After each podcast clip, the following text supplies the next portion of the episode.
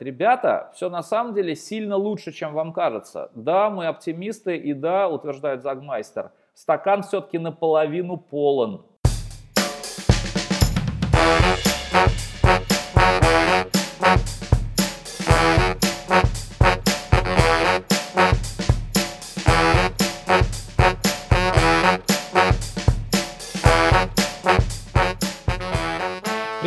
С вами аудиоподкаст «Дизайн прост» и ваши любимые ведущие Павел Ярец и Сергей Шимановский. Привет, Паш! Привет!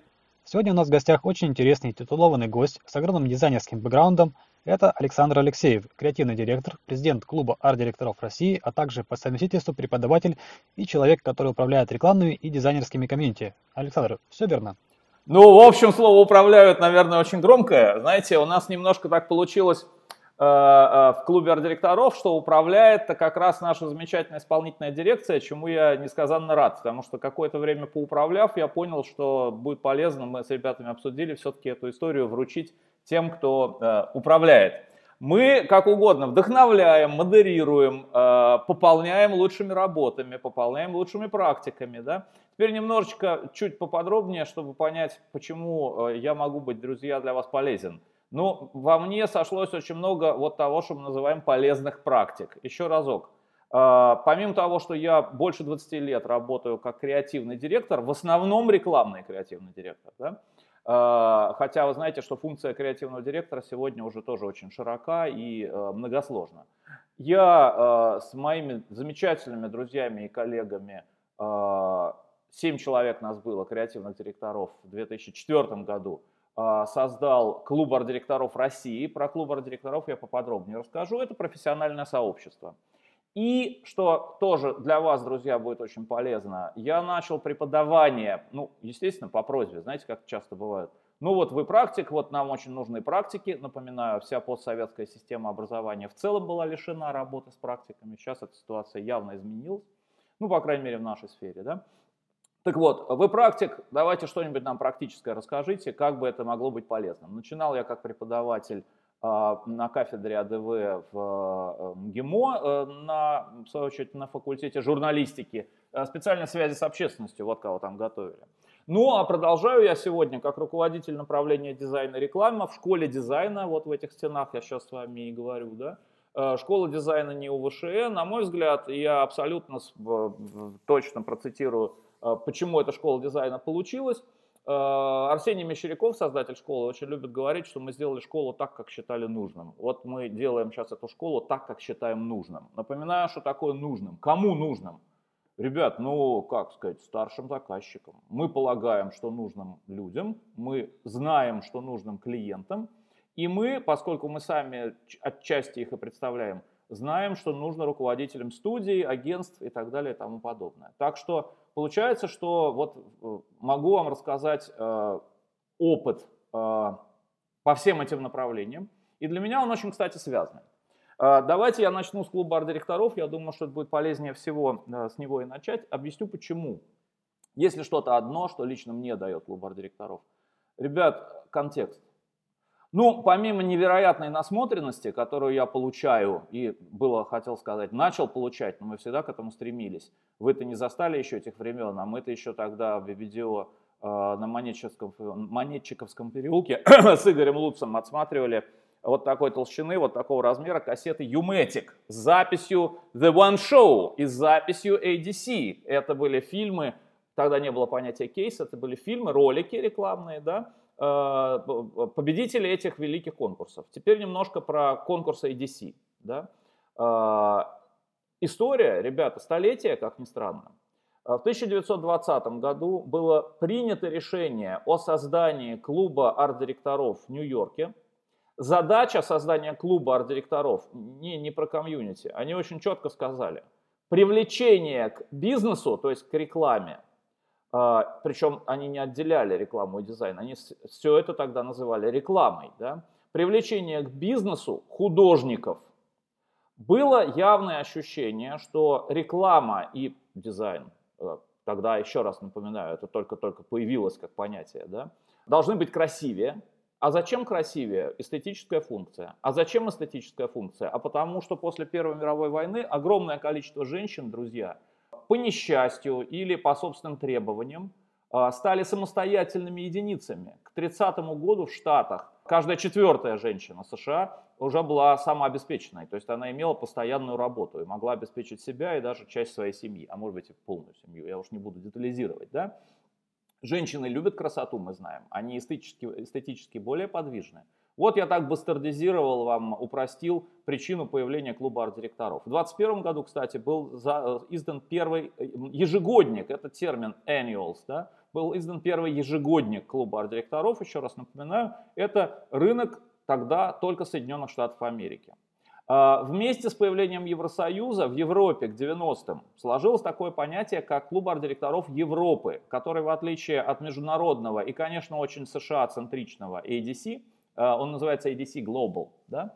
А, так вот, ADC Europe – это ассоциация, как и Евросоюз, точно такое, такая же задача прогресс в разнообразии, да, и эта ассоциация сейчас около 20, я могу сбиться по счету, клубов арт-директоров европейских стран. Э, не, не, не стойкая, не очень стабильная э, эта конструкция. Скажу только одно, что с самого начала основания в клуб арт-директоров Европы вошел крупнейший европейский и один из самых старых, если я не ошибаюсь, 1953 года создания – Э, клуба арт-директоров Германии, EDC Germany, да. Э, но, например, такая великая структура, как DNDD, это тоже, кстати, клуб арт-директоров. Вы, возможно, знаете название DNDD и знаете конкурс DNDD, который стал международным и рейтинговым на уровне, скажем, Cannes Lions, да. Так вот, DNDD э, это британский клуб арт-директоров, он тоже входит в нашу ассоциацию, но иногда, так, то, что называется, отступал. Да? Ну, потому что они считают, у них же конкурс DNDD, зачем для этого еще и DC Europe Awards. Да? Э, как ни странно, что-то, наверное, в десятых французский клуб арт-директоров вышел из состава EDC Europe, да? поэтому задачей нового президента, мы сейчас его будем подтверждать, э, в марте месяце Александра Шилли, это креативный директор сервис-план Германия, его задача будет в том числе вовлечь вот эти клубы отщепенцы. Но это, так это слово будет, наверное, неприлично говорить, потому что, например, не в составе ADC Europe великий голландский клуб арт-директоров, тоже всем нам известный по, по крайней мере, таким достижениям э, Голландии, как графический дизайн. Ну, правильно сказать, Нидерланды. Слово Голландия, по-моему, с прошлого года уже не употребляется. Да? Вот. Шведский клуб арт-директоров тоже почему-то не в составе. Но я назвал три главных рынка, которые не. А вот все остальные в. Да? Германия, Португалия, Италия и Россия с 2005 года. Вот как я э, расписал вам историю движения э, клуба арт-директоров. Поподробнее буду говорить про это чуть позже. Но вот мы вышли в точку 2005 года. Очень круто. А, Александр, у меня единственный вопрос, так, маленькая поясняшка для наших слушателей. У нас в основном э, ребята начинающие слушают и на самом деле не всегда даже знают о том, э, что происходит не только на нашем рынке, но и за рубежом. То есть в клуб арт-директоров, э, да, как бы его задачу вы замечательным э, образом охарактеризовали, да, вот как за, задачу функциональной единицы. Хотя сейчас она выглядит немного иначе, расскажу и про Да, уточним этот момент, то есть это на самом деле привлечение специалистов в бизнес, то есть это такое комьюнити, условно говоря, которое э, объединяет заказчиков с запросами, да, хороших, больших, элитных заказчиков, э, с сочными, вкусными запросами на хороший, качественный дизайн и рекламу, и специалистов, которые этим занимаются. Насколько вы, ориентируясь в нашем рынке, соответственно, можете сказать, вот какая у нас сейчас нехватка кадров? Нехватка кадровый город, голод, он есть э, всегда, но какие специалисты нужны сегодня, если говорить именно про арт-директора?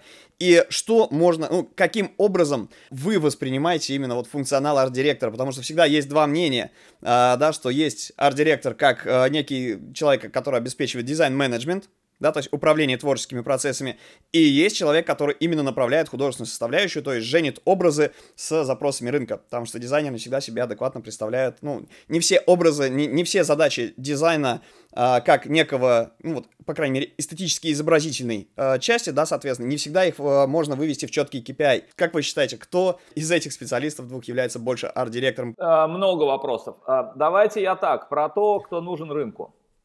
В первую очередь рынку нужны дизайнеры, друзья. Я специально отделяю. Я не сказал, не нужны арт-директора. Нет, я так не сказал. В первую очередь нужны дизайнеры.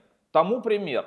Пожалуйста, э, новость этой недели. Яндекс Музыка запустила 15-секундные, даже не знаю, как они это назвали, и трудно сказать, как будет сказать, как правильно назвать это по-английски, ну, 15-секундное интро для каждого музыкального трека. Да? Э, теперь представьте себе, что, например, в Spotify такого режима пока нет. Да? Э, что это означает? Немедленно учитесь motion дизайну. Да, работайте в After Effects. Точка. Да? Вот короткий ответ на то, кто нужен рынку. Э, бизнес запрашивает, сообщество профессиональное визуальных коммуникаторов, в которые входят как дизайнеры, так и арт-директора, так и уж, разумеется, креативные директора, отвечает. Да? Можно ли создать спрос с нашей стороны? Да и нет.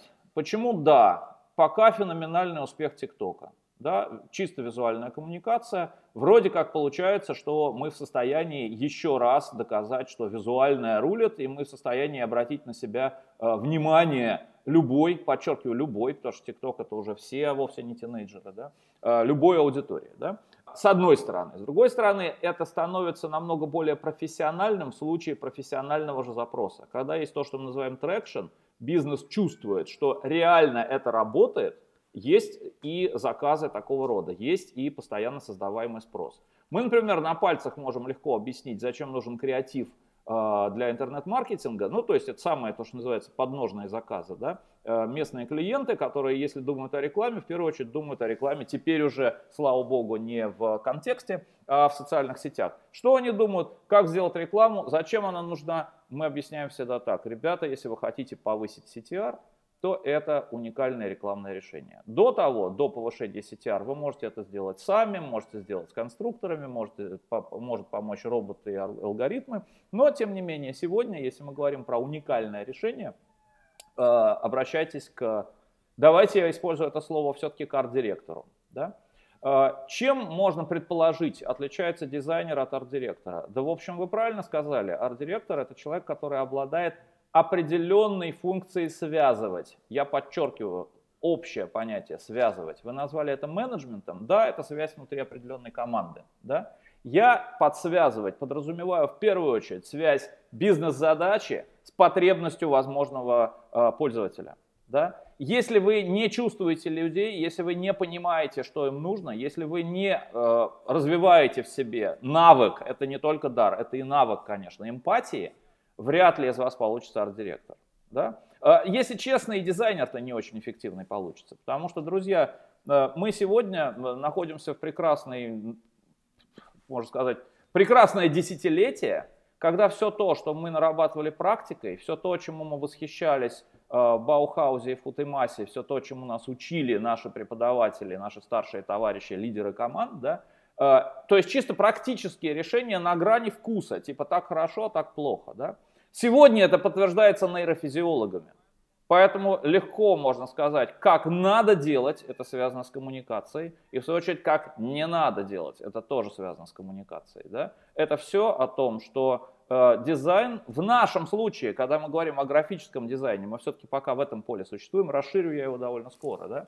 э, дизайн позволяет обратить на себя внимание, вовлечь в ваше предложение – и стало быть, как результат, повысить эффективность этой самой коммуникации. Заметим, я сейчас работаю, э, обсуждаю очень узкую все же сферу того, что мы раньше называли графический дизайн, сейчас можно назвать это э, визуальная коммуникация, и того, что мы называем арт-директор в рекламе, да, то есть все-таки внутри э, определенного интенционально целесообразного континуума мы решаем задачи, мы обязаны показать эффективность.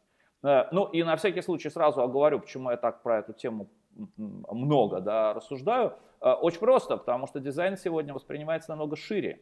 Дизайн в целом это решение э, проблем реального человека способами изменения среды, ритуала и пространства вокруг него. Постарался так это описать. Да? Э, и здесь возникает, конечно, много и новых перспектив, и много вопросов. Но если мы будем понимать, что вы графические дизайнеры, да, Э, работаете в этом большом поле дизайна, первое, о чем вы должны задумываться, это проблеме реального человека. Если вы понимаете эту проблему, если вы ее чувствуете, у вас все получится. Если нет, старайтесь почувствовать, или вам в профессии нет места. Э, если ответить поконкретнее на ваш вопрос, так кто же такой арт-директор? Визионер, визуализатор или менеджер-организатор? И то, и другое. Отлично. В разные моменты по-разному. У разных это по-разному получается. Разные по-разному сильны. Если мы говорим про, все-таки, конечно, это позиция уже и художник, и креативный директор, но все же он начинал как дизайнер и арт-директор, это все-таки его корневая профессия, всем вам известно, я надеюсь, нет, не Покрас Лампас, Штефан Загмайстер. Да? Так вот, Штефан Загмайстер, друзья, все-таки расстался с Walsh, и э, он, он оставил ей бренд At Walsh, это ее замечательная студия, произошло это, по-моему, в начале 20 или в конце 19 года, потому что он скорее, и он описывает, хочу преследовать свои художественные, свои визионерские, свои э, персональные проекты. Я помогаю Волш, с Джессикой мы друзья, но я отдаю ей часть компании, потому что я перевожу это на ваш вопрос, потому что я не организатор, он не хочет им быть, вернее скажем. Да? Э, я визионер. Да? Про Штефана Загмайстера еще поговорим, как раз а, когда будем говорить о, на тему социальной ответственности дизайна. Да? Он про это много, и у него есть несколько интересных тезисов, которые, мне кажется, э, как часто у него это бывает, опережающими э, конкретную ситуацию да, нашу. Да? А, вот, это ответ на ваш вопрос, кто же такой арт-директор. Супер. Наверное, лучше будет послушать ваш следующий вопрос, потому что я был уже начал бы рассказывать про то, как мы делали клуб арт-директоров в 2004 году, но дальше но будет. Эта тема тоже на самом деле ответим. дико интересная. Да-да, и... и про это тоже поговорим. Да, так Давайте как на у нас жив, живой формат, и мы можем вполне себе... Э, наши слушатели привыкли к тому, что мы периодически меняем темы и общаемся. Очень классный э, журналистский бэкграунд у вас чувствуется. Прямо вот я не знаю, Ой, либо в роли знаю. спикера, я, либо кстати, в роли человека. в десятом классе победил в какой-то олимпиаде по журналистике. У меня была возможность поступать в, когда тогда это был, наверное, университет и факультет журналистики, да, я бы, наверное, и поступил, но я этого не хотел. Я хотел стать художником, а даже поточнее прикладным художником, художником книги. Поступал я в Московский полиграфический институт. И вот здесь, скорее всего, было бы правильно рассказать о том, что нужно делать, когда ты входишь в профессию. Абсолютно. Вот, а, вот так вот, про вход в профессию. Ну, что я хочу сказать. Если раньше вход был достаточно узок, э, и нужно было попасть, вот сейчас мы называем это слово, в правильную комьюнити, в правильную среду, тогда мы говорили, это и сейчас важно. Сейчас возможностей входа в эту правильную среду на порядок больше. Ну, то есть даже, я бы сказал, на множество порядков больше. Да? Э, э, для начала скажу, что мне, конечно, очень повезло, что я еще застал э, в Московском полиграфическом институте видение в Хутемаса, более того, переданное материально через таких замечательных наших руководителей. Она руководила, кстати, кафедрой, э, как это называлось, кафедрой фотографии, по-моему, Елена Селда-Черневич. Она, вообще говоря, искусствовед, сотрудник в НИИТ. Институт технической эстетики – это легендарное место, которое как раз и объединяло дизайн с э, производством и с технологиями, да, что на сегодня является крайне актуальным. Мы сами понимаем, что дизайн очень движим технологиями и технологическими заказами. Да? Так вот, Елена Селдна нам быстренько э, показала, что такое ВХУТЕМАС и Баухаус. Э, для нас это быстро стало культовым, я поэтому с, по, по обмену с тогда еще ГДР Э, ребята из Лейпцига, Hochschule der Grafische Kunst приезжали по обмену в Москву, а мы ездили по обмену в Лейпциг, ну и по всей Германии покатались. Вот тогда э, мы на там деньги, которые да, нам выдавали в виде там какой-то удвоенной стипендии, что ли, ну подъемные, короче, для этого э, путешествия, тогда я настоял не вся наша команда, но человек пять, э, сорвалась, поехала, поехала в Халли, мы походили по э, легендарному городу Баухауза, Э, зашли, кстати, на пыльную выставочку Баухауза в этом легендарном здании. По-моему, Вальтера Гропиуса, если сейчас не совру. Э, посмотрели коттеджи преподавателей Баухауза э, авторства мисс Вандер Роя. Вы слышите, к чему я клоню? Ребята, первая рекомендация. До середины марта в Москве она не очень онлайнизирована, очень хотел бы купить ее каталог, или если он будет бесплатным, еще лучше. Да? Проходит выставка в Хутамасу 100 лет. Сходите-ка туда, пожалуйста. Э, кстати, для студентов бесплатно. Ну, так, на всякий случай, да? Огонь. Вот. Э, будет ли такая масштабная выставка про Баухаус? Шла, была ли она? Ну, я так полагаю, что Баухаузу сто лет э, исполнилось в 18-м, так что мы, возможно, благополучно пропустили эти моменты. Было ли что-то на эту тему в Москве? Много что было, в том числе даже специальный проект Сергея Серова с его «Золотой пчелой». Вот у нас тут в галерее школы дизайна как раз проходила выставка плакатов, посвященных Баухаузу. Да? А, короче говоря, параллельно друг с другом в одно время, в 20-е годы, Баухаус и ВХУТЕМАС сформировали то, что сейчас для нас ценно, человекоцентричную позицию дизайна. Дизайн меняет жизнь конкретных людей конкретно к лучшему, через вполне конкретные э, сферы приложения. Да? Поэтому мы знаем, например, очень много про э, факультеты Футемаса, э, занимавшиеся тканями, занимавшиеся посудой, занимавшиеся интерьером и мебелью, занимавшиеся книгой, да, и намного меньше знаем, например, про живописное наследие Футемаса, потому что живопись не складывалась в эту систему непосредственного, удовлетворения потребностей. Да? Хотя Футемас успели закончить и такие великие живописцы, как, скажем, Татьяна Маврина, ну и преподавать там успели такие великие живописцы, как, скажем, Роберт Фальк. Да? Кстати, меня удивило, что Кандинский э, успел попреподавать и во Футемасе, и в Баухаузе. Но таких мостов между двумя странами, двумя вузами почти не было. Была взаимная симпатия, были визиты преподавателей. Да? Но э, еще раз, в чем достоинство этих двух вузов? Так или иначе, была сложна в первую очередь такая общая система пропедевтики, которая при завоеваниях тогда популярной гештальт-психологии, по сути, мозг тому, что сейчас доказано нейрофизиологией. Короче, азы в пропедевтике, азы в понимании, как работает визуальное. Ну давайте очень в двух словах я перескажу, что нужно понимать для начала, входя в эту профессию. То, что э, нейроны головного мозга поэтапно воспринимают информацию. Сначала они воспринимают отличие света от тени.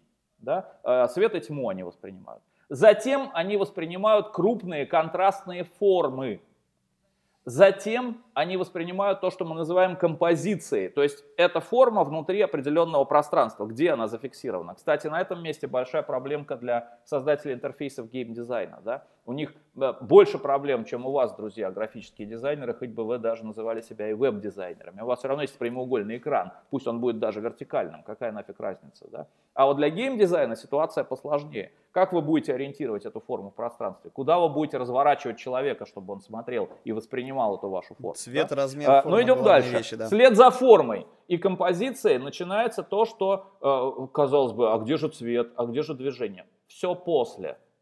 Вот почему пропедевтика начинает в первую очередь с формы и объема, да, продолжает эту тему цветом и движением. Да. Вот почему на нашем первом курсе дизайна и рекламы мы начинаем со статического образа, для того, чтобы потом создать некую интерактивность и говорить о движущемся образе, в частности о motion графике. И только на третьем курсе мы переходим к такому формату, как видеореклама, собственно, создание видеороликов. Да? А, Все последовательно, понятно и про вход в профессии, конечно. Да, Александр, спасибо большое. Я предлагаю немножечко выдохнуть. А, очень классно, много тонны просто полезной информации.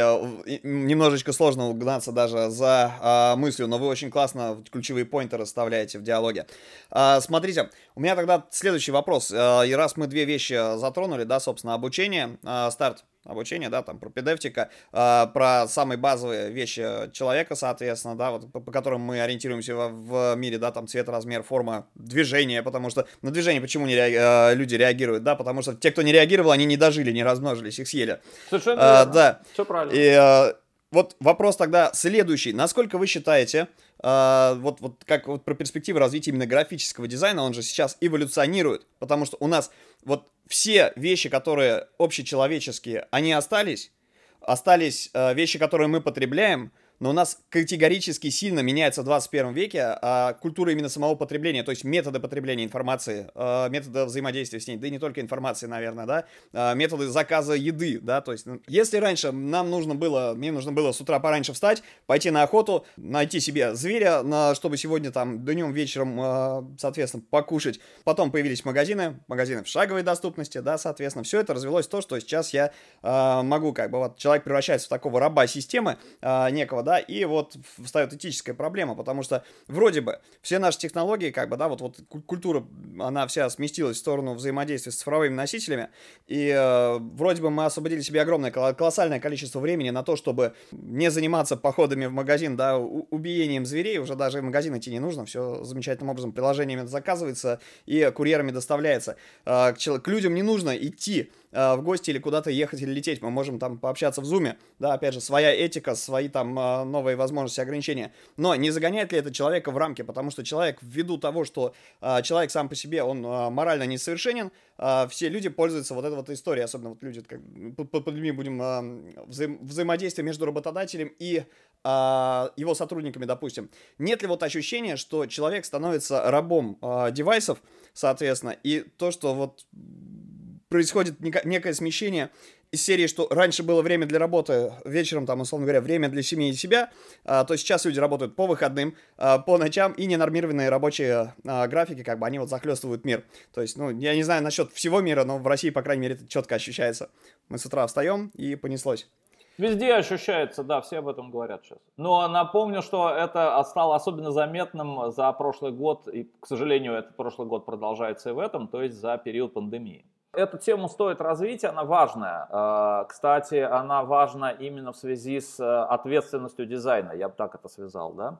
Но скажу, что в зависимости от гаджетов, в зависимости от работодателя, в зависимости от чего бы то ни было, это вообще, извините, естественное положение человека в обществе. И если раньше человек в обществе зависел, также зависел от работодателя, зависел от погоды, да, зависел от чего еще? От э, курса доллара на, на, э, в обменнике, да, э, сейчас, правда, тоже зависим от курса доллара, но это намного, поверьте мне, намного менее чувствительно, чем когда ты э, получал гонорар э, в рублях э, еще до павловских, да, и в этот момент, э, я уж не помню порядок, но я помню, например, что мне перечислили за работу в каком-то издательстве, условно говоря, 50 или 60 рублей, и к моменту, когда я их увидел на своей сберкнижке, э, ну, это было примерно одна десятая, если не сказать, что одна сотая э, э, ценового порядка. Да? Э, но это я так, на всякий случай, о том, что люди всегда от чего-то зависят, если они существуют в обществе. Я ничего лично в этом особенно плохого не вижу.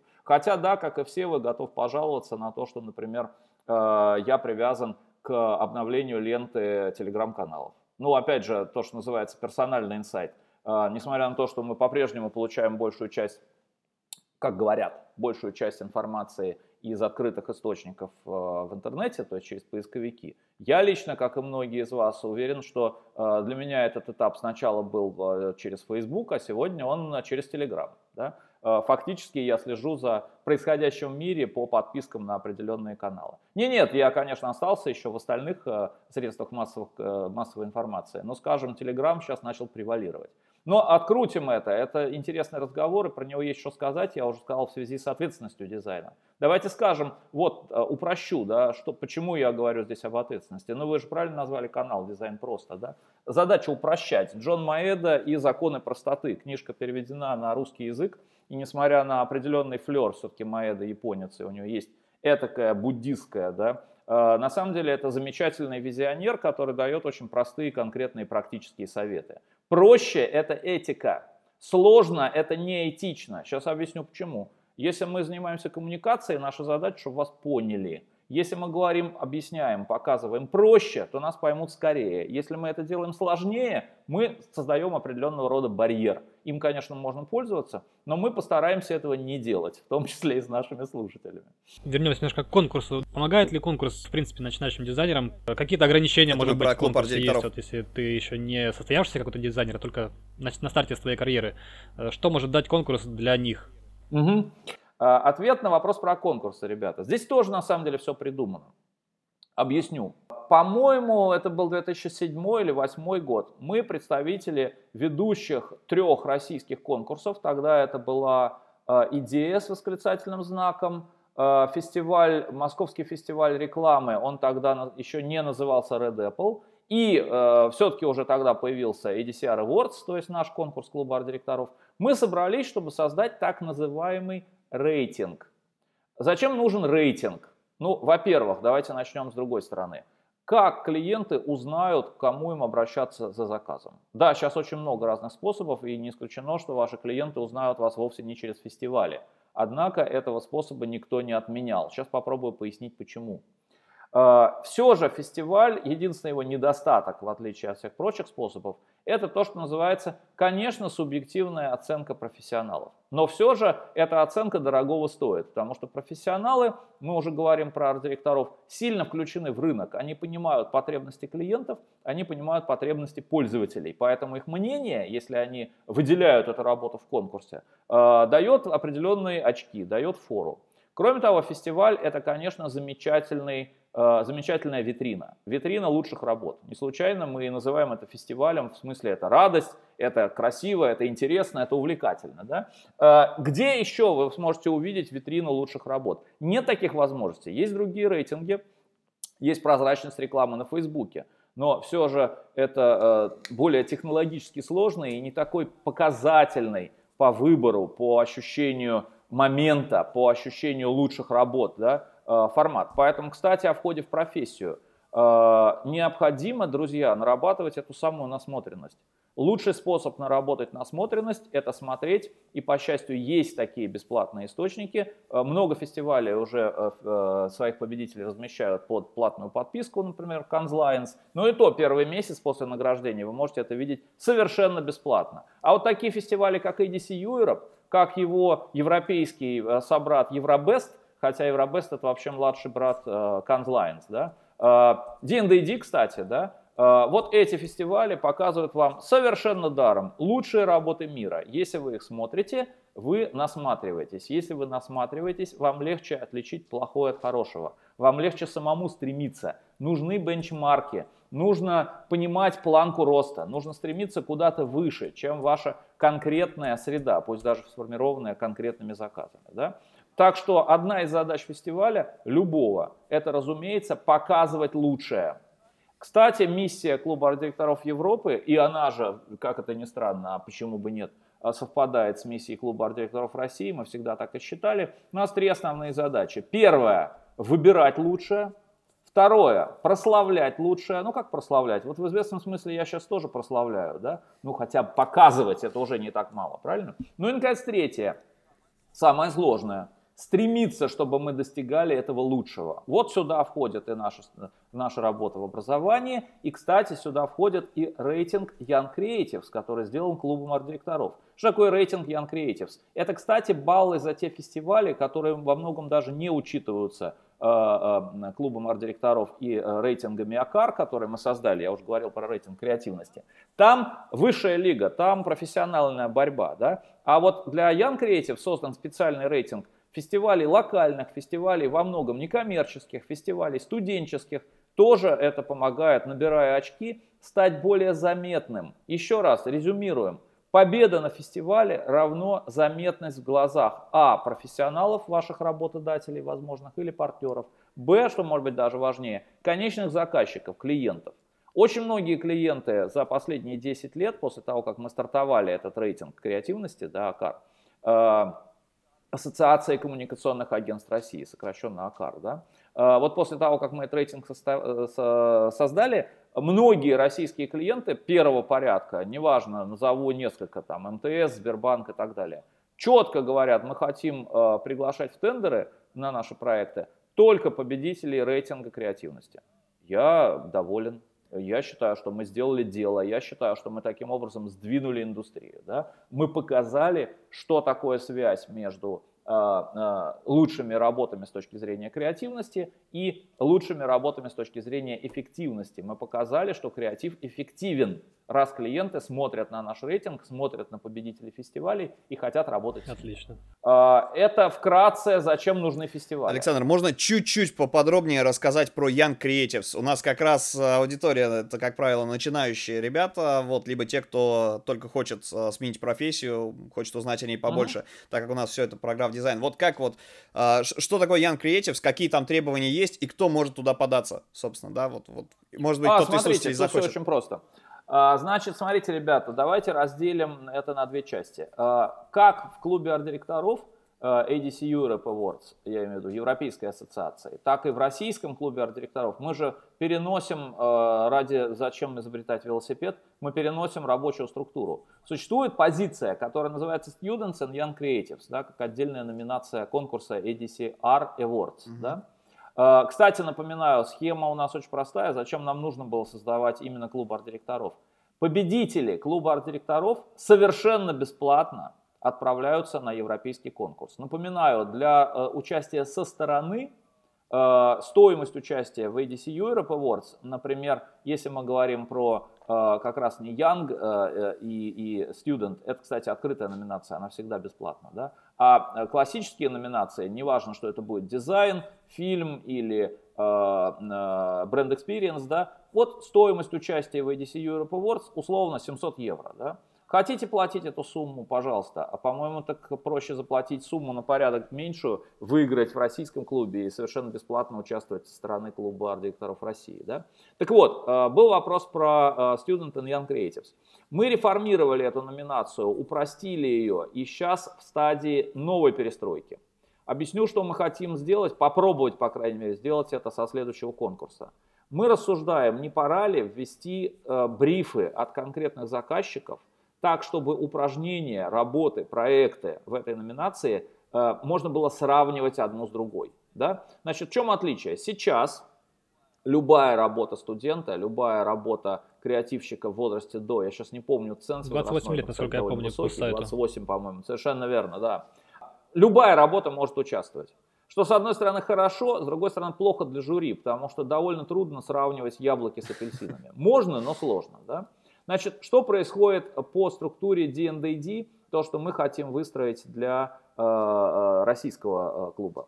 Еще раз, DNDD для нас всегда был образцом, во-первых, работы с образовательными программами. Не могу сказать, что мы в этом очень преуспели, но каждый в своей образовательной программе активно использует эти наработки. Да? Но и э, в работе с э, молодыми креативщиками. В DNDD есть легендарный конкурс, который называется New Blood. Да? Конкурс New Blood DNDD – это реальные брифы реальных клиентов. То есть э, структура DNDD работает с этими клиентами, чтобы добиться высокого качества брифов. Кстати, о образцах, что такое хороший бриф, идите на э, New Blood DNDD, открытый конкурс. Э, мы как раз сейчас со студентами э, собираемся обсуждать наработанные идеи, сдача всех проектов до 23 марта. Если хотите успеть, поторопитесь. Если вам хочется вообще понять, что это такое, смотрите брифы, смотрите победителей прошлых лет. Уровень конкурса невероятно высокий. То есть для меня сейчас отличить студенческую работу от того, что мы называем профессиональное, э, довольно трудно. Если раньше это было видно сразу, ну, благодаря определенной наивности, как идеи, так и воплощения, то сейчас, можно сказать, невозможно. Да? Окей, так вот, э, возвращаюсь к тому, что мы хотим сделать с ADCR Awards. Мы хотим обратиться к на нашим клиентам, их достаточно и в близком, и в далеком нашем окружении, да, э, клиентам первого порядка, формирующим бизнес-среду России, как минимум, да, с тем, чтобы разработать с ними похожие брифы. Легендарными брифами New Blood являются брифы Бургер Кинга, например. Они работают с ними уже не, не меньше десятилетия. Да? Э, у нас в России есть такие партнеры, мы можем с ними реализовать этот проект. Значит, но откручу чуть-чуть назад. Э, конкурс ADCR Awards в номинации Young and Student дает определенные баллы. Чуть ниже баллы дают другие студенческие конкурсы, потому что все-таки наш конкурс профессиональный, но локальный. Самые высокие баллы в рейтинге uh, Young Creatives, конечно, в случае победы на международных конкурсах, будь то New Blood DNDD или uh, Young Creatives, uh, Young Lions в фестивале Cannes Lions. Да? А, все фестивали очень престижные, и логика любого рейтинга очень простая. Если ты победил в международном конкурсе, вес твоей победы в очках, баллах выше, чем если ты победил в локальном студенческом. Посмотрите на эти э, фестивали для того, чтобы понять, э, что вы получите в результате участия в них. Если вы в них побеждаете, вы получаете известность. Известность обращает на вас внимание как прямых заказчиков, клиентов, так и опосредованных заказчиков, реклама, э, э, работодателей из рекламных агентств и студий. Другого способа стать известным в профессиональной среде, ну, я было хотел сказать нет, на самом деле есть, благодаря интернет-маркетингу и спецпроектам, да, благодаря э, разным инициативам, которые могут быть замечены. Да. Но, тем не менее, я бы сказал, что все равно этот способ создать свою заметность является наиболее магистральным, э, принятым во всем мире и не устаревающим. Он по-прежнему очень и очень эффективен. То есть всем э, ребятам, которые хотят выйти за пределы крошечного российского рынка, соответственно, на международный, только конкурсы — это вот такая ковровая дорожка в будущее и, соответственно... Вы знаете, я соглашусь с главным, когда вы сказали на международный рынок. Вот сто процентов. По той простой причине, что конкурс сразу обнуляет э, языковой барьер. Да? Э, вы сразу попадаете в круг интересов, э, в локаторы да, э, ведущих коммуникационных агентств и крупнейших международных клиентов, собственно, любых международных клиентов. Да? Везде, кстати, конечно, во всех странах существуют свои локальные рынки, и несмотря на английский, рынок США тоже достаточно закрыт. Я уж молчу про рынки европейские, везде свои языки, везде свои культурные традиции, везде свои заказчики, как и в России. Да? Для этого работают теперь и, можно сказать, теперь и другие инструменты. Да? Но если вы хотите выходить на международный рынок, никакого другого совета я вам не дам. Отлично, Отлично просто. Александр, можно еще, раз мы уже дважды или трижды упомянули социальную ответственность дизайнера, вопрос хочется задать, который, наверное, волнует всех начинающих. У нас сейчас, э, да, как бы дизайнер, когда идет обучаться профессии, э, идет часто с неким таким, может быть, и наивным, но очень хорошим этичным желанием спасать дизайном мир делать его лучше в любой абсолютно отрасли. Это очень правильное да. желание, оно абсолютно И верно. вот э, всем, кто читал там труды Виктора Папаника, да, те, кто вот про этичность э, дизайна, про решение для реальных людей, для всех слоев общества, для всех социальных, да, соответственно, слоев, э, у всех всегда возникает вот одна непреодолимая, ну не непреодолимая, преодоляющаяся вещь, э, которая оседает в душе осадком. Это когда я иду чем-то заниматься и спасать мир, и вдруг я понимаю, что все, что у нас есть вокруг, оно существует за счет ресурса денежного, и естественно, что вот э, деньги правят миром, и мы решаем в основном коммерческие э, задачи, чем бы мы ни занимались, тем более в графическом дизайне, да, то есть мы создаем, мы стимулируем культуру потребления, то есть чтобы люди больше тратили, не производили чего-то, не производили в том числе и решений, а главное, чтобы они принесли в бизнес денег. Да, понятно, без денег, э, соответственно, с одной стороны, кушать людям нечего, и нужно продавать товары, но вопрос в том, что вот при вот этом подходе, это же кусочек, ну, очень глубокая тема, на самом деле, чтобы не копать, но вот как э, люди пытаются смиряться с этим э, чувством, что я делаю что-то вроде бы хорошее, я хорошо выполняю свою работу, но я работаю на людей, которые, э, соответственно, да, вот я, я не меняю мир я помогаю компании зарабатывать больше денег. А компании далеко не всегда занимаются специальными какими-то проектами, как вот один из э, наших, э, например, э, гостей, да, вот прошлых гостей, э, к нам приходил стартап Крелла, э, ребята э, на почве инфоповода, соответственно, делали какой-то вот правильный социальный проект, там помогали фонду защиты дикой природы, делали что-то такое в своем редакторе графическом про вымирающую рысь. То есть это mm-hmm. реально классная штука, потому что э, привлекает внимание к каким-то социальным проблемам, да, там проблемам дикой природы в том числе. Э, но вот компании используют это как инфоповоды, и часто вот этим все и ограничивается. То есть не становится от этого больше там пандусов э, в городах, соответственно, миллионников для инвалидов удобных, допустим, да, не становится больше там светофоров в нужных местах, не становится меньше пробок и так далее. И дизайнеры сейчас, вот в 21 веке, если мы занимаемся, говорим про цифровые носители, у нас не происходит ли вот этой подмены понятий, потому что вроде бы как э, люди, которые делают, допустим, интерфейсы, это тоже раздел граф-дизайна, да, визуальное проектирование, э, Конечно. отработка пользовательских сценариев.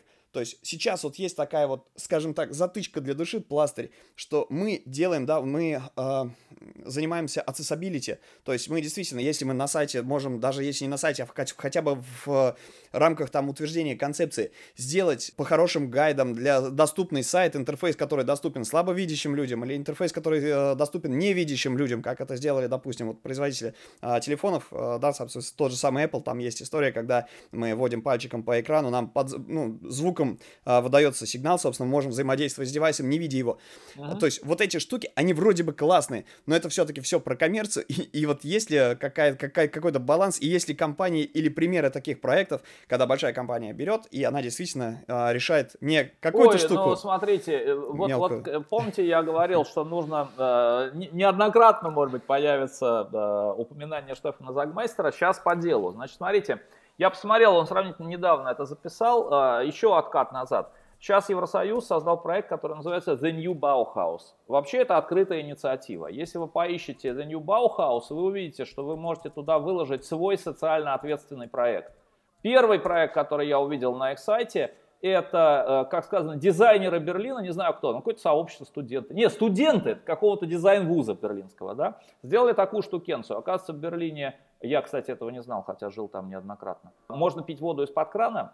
Они вытащили из колодцев э, на тротуарах, э, приподняли устройство и превратили это в, ну как, э, я бы хотел сказать, автопоилки. Короче, в бесплатный источник питьевой воды на улице города. Да? Э, напоминаю, здесь есть налицо интересант, то есть люди, ну, господи, в жаркий день хочется пить, да, и, кстати, совершенно бесплатно. Здесь, здесь есть налицо то, что мы называем дизайн мышлением, то есть э, подход, который ищет проблему и потом подбирает способы решения. И здесь есть налицо вот эта современная миссия дизайнера преобразовать мир вокруг конкретной выгоде конкретных людей, да, лучше сказать конкретной пользе, чтобы не касаться здесь вопроса коммерции. Да.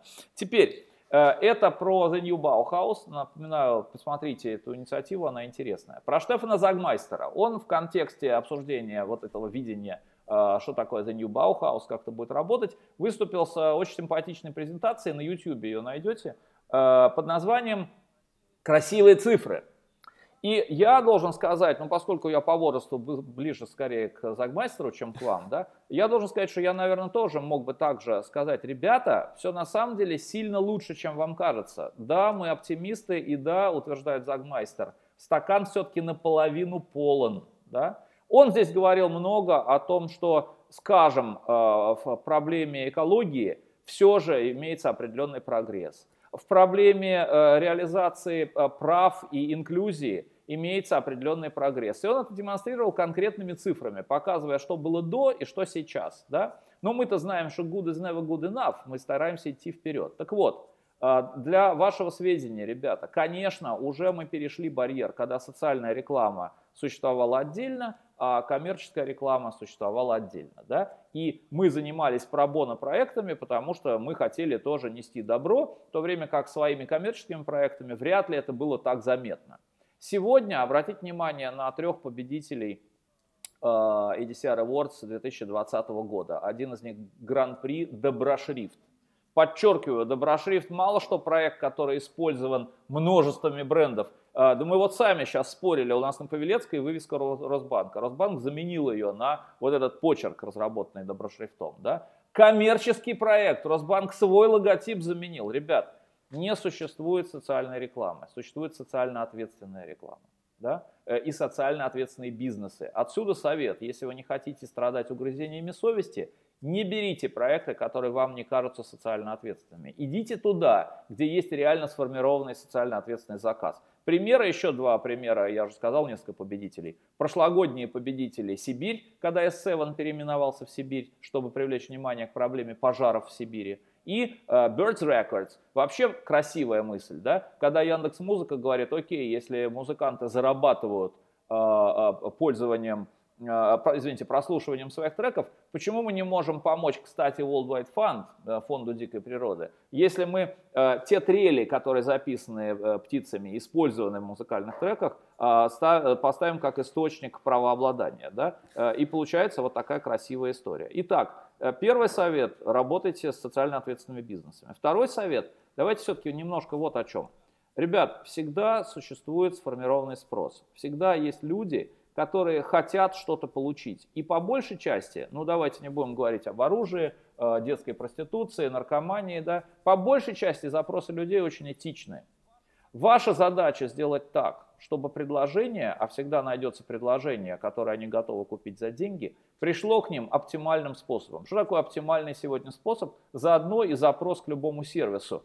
Простота, мы опять о том же, прозрачность и конечно, то, что мы называем достоверностью. Да? Итак, простота и прозрачность. Сконцентрируйтесь на, на этом. Да? И вот эта самая простота и прозрачность – это задача дизайнера. Упрощать, делать это э, нативно, просто простым в пользовании. Вот вы решили проблему, а зачем нам делать красивые интерфейсы. Слово «красивые» в данном случае полезные интерфейсы, простые и прозрачные интерфейсы. Да? А вот затем, чтобы люди быстрее решали свои проблемы. И у них высвобождалось бы время на более продуктивный труд. Если вы понимаете термин, терминологию отличия непродуктивного труда от продуктивного. Непродуктивный труд – стоять в очереди, мыть пол тряпкой. Да? А, слава богу, мыть пол тряпкой революция индустриальная эту историю уже, пожалуй, решила. Поэтому и женщины с таким большим вниманием стали относиться к брендам, потому что у них высвободилось время, они перестали драить полы, а стали размышлять о том, почему Coca-Cola лучше, чем Pepsi-Cola. Да? А, а вот Э, проблему с интерфейсами не везде решила. И напоминаю, вы живете на замечательном рынке. Например, Сбербанк вместе с Тиньковым, конечно, задали мощный тренд. Вы такого онлайн-банкинга ни в одной стране мира не найдете. Ну, кое-где, но в целом не найдете. Это и о том, что есть на что смотреть и есть чему учиться. Полагаю, на этом Э, наш сегодняшний разговор мне придется завершить. Я просто смотрю одним глазом на часы Да. и понимаю, что уже выхожу за... за... Александр, А мне еще много что остается рассказать. а, придете к нам еще. По- по- пообщаемся с удовольствием, удовольствием с огромным удовольствием, не просто, вот мы, мы фактически здесь лишние даже как ведущие, потому что мы обычно направляем спикеров, вы замечательным образом по всем поинтам взаимосвязанно проходите самостоятельно. Это великолепный навык, я считаю. А, Вот одна, мне кажется, из а, причин а, того, что вы организуете, принимаете участие в развитии таких вещей, как а, тот же клуб арт-директоров, именно вот в том а, умении донести свой месседж а, в сжатые сроки, в концентрированном виде. Все супер, я просто вел конспект даже по некоторым а, моментам. На самом деле, да, очень много вопросов осталось, мы их обязательно зададим уже в следующих выпусках. Давайте. Э, Спасибо за хорошие вопросы, спасибо за направляющие, которые, я надеюсь, помогут и нашим Друзья, мы пришлем вам обязательно все, ну, большинство, по крайней мере, упомянутых Александром ссылок, а, в том числе и на, а, собственно, сам клуб арт-директоров. Обязательно изучите, если вот путаетесь, а, да, откуда начать изучение, если вы никогда не сталкивались с конкурсами, с дизайнерскими, да, с какими-то вот такими вещами, мероприятиями. Что мы, собственно, Сергей, да, Александр, Александр, спасибо, спасибо, что пришли. огромное. Уделили нам время. Спасибо вам. Всем успехов. Еще постараюсь порассказывать и понадавать полезных, потому что проверено полезно. Отлично. совет. Ждем. Огромное спасибо. Тогда до связи. Всем хорошего дня. Всего. Пока-пока, друзья. Счастливо.